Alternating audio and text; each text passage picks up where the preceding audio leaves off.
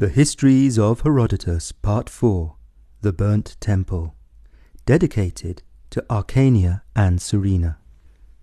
Hello, this is Bertie. Last time I told you about a country called Lydia that existed in ancient times in the place we now call Turkey. Much of what we know about Lydia comes from the histories of Herodotus, but there is also evidence from archaeology, which means digging into the ground to find relics from the past. For instance, you can see gold coins from ancient Lydia. Some of them are now in the British Museum.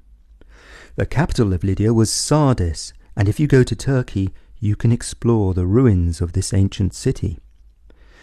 And not far from Sardis, archaeologists have found impressive tombs of the Lydian kings, including Gyges and his great grandson Alyattes, who features in this story. Alyattes became king of Lydia 610 years before the birth of Christ.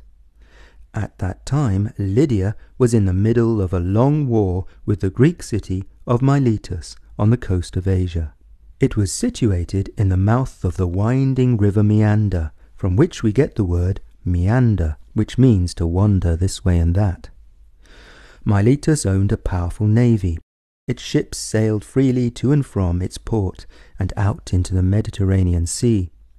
But on the land, the empire of Lydia surrounded Miletus, and the kings of Lydia wanted to bring the city under their rule.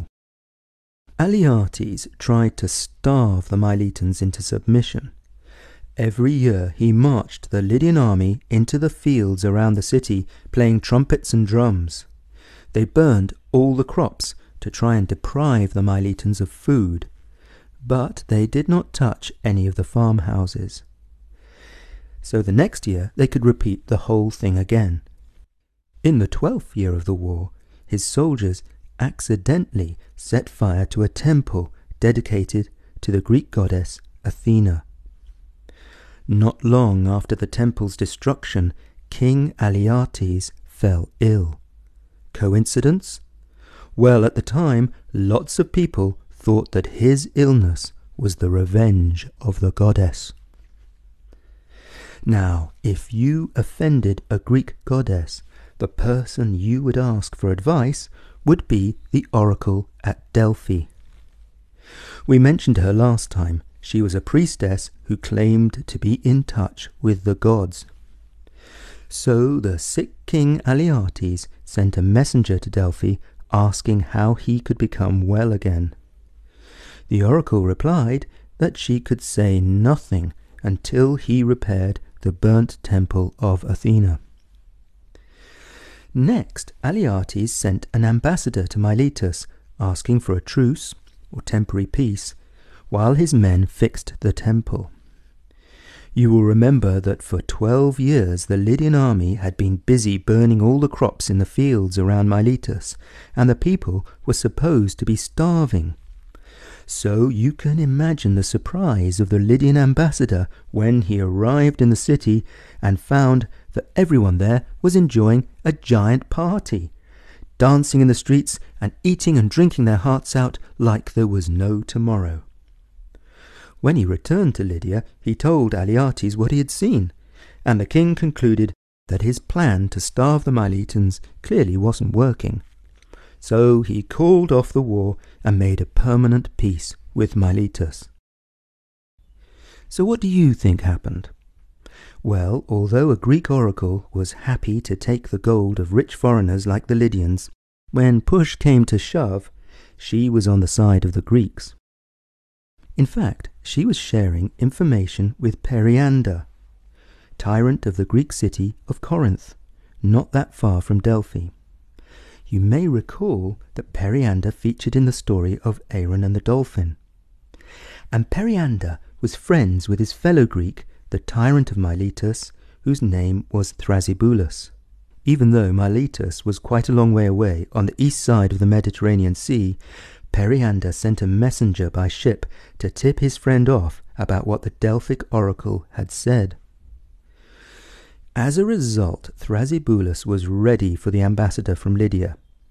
he ordered all the food and wine to be taken out of the stores, including his own, and for everyone to have a great party. That's how the Greeks, with the help of their oracle of Delphi, tricked the Lydians. After that, King Alyattes became well again. What do you think happened? Was his illness and recovery just a coincidence? Or was it to do with the burning and rebuilding of the temple? As for Alyattes himself, he was so grateful to the oracle and the Greek goddess that he built not one but two new temples to Athena. And Herodotus tells us that he got this story from several sources, including the priests at the oracle of Delphi. So, this story is an early example of espionage, which is when you use spying and secret information against an enemy. Because the Greek leaders and the oracle were quietly working together, they were able to trick the powerful Lydian Empire.